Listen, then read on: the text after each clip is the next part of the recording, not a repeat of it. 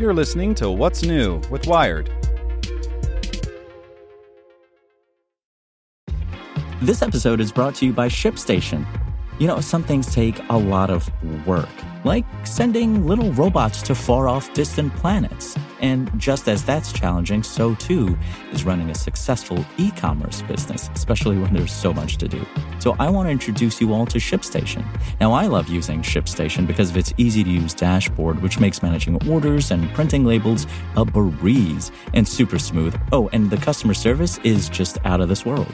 It's exactly what you need to help grow your business. Sign up for your free 60-day trial at shipstation.com slash technews. That's shipstation.com slash technews.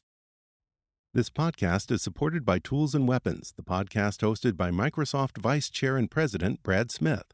Each episode features insight you won't find anywhere else from the center of the conversation surrounding emerging technologies like AI. Right now in the podcast, you can hear a special episode where Brad Smith lays out Microsoft's vision for a vibrant marketplace driving the new AI economy. To hear more, follow or subscribe to Tools and Weapons with Brad Smith wherever you get your podcasts. Hello, my name is Zeke Robison, and this is Wired. New York City Mayor Bill de Blasio is ordering all staff at the city's public hospitals to get vaccinated or get tested for the virus every week. Nearly a third of New York's hospital workers have not yet been vaccinated, and cases are on the rise in the city, though death and hospitalization rates remain comparably low.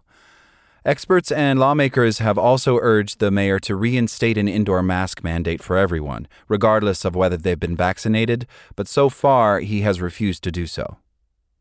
Next, the Tokyo Olympics are set to kick off on Friday, but today the city's infections hit a six month high, reaching 1,832 new cases.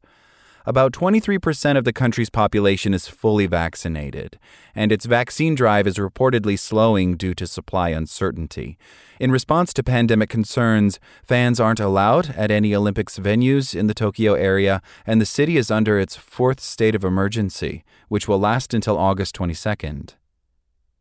And several lawmakers and staffers in Washington, D.C. have tested positive for coronavirus, including a fully vaccinated member of the White House staff and one of Speaker Pelosi's staffers, as well as six members of a delegation of Texas lawmakers who came from Austin to prevent a restrictive voting bill from passing at home.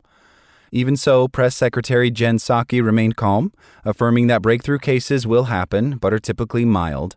Officials remain staunch that, if anything, the advent of breakthrough infections is an additional reminder that people who haven't gotten vaccinated should do so as soon as possible.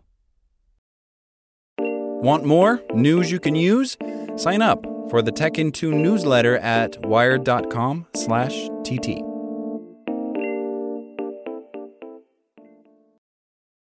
Want to learn how you can make smarter decisions with your money? Well, I've got the podcast for you. I'm Sean Pyles, and I host NerdWallet's Smart Money Podcast. Our show features our team of nerds, personal finance experts in credit cards, banking, investing, and more. And they'll help you make the most of your money while cutting through the clutter and misinformation in today's world of personal finance. You'll get clarity on strategies to help you build your wealth, invest wisely, shop for financial products, and plan for major life events. Listen to NerdWallet's Smart Money Podcast wherever you get your podcasts.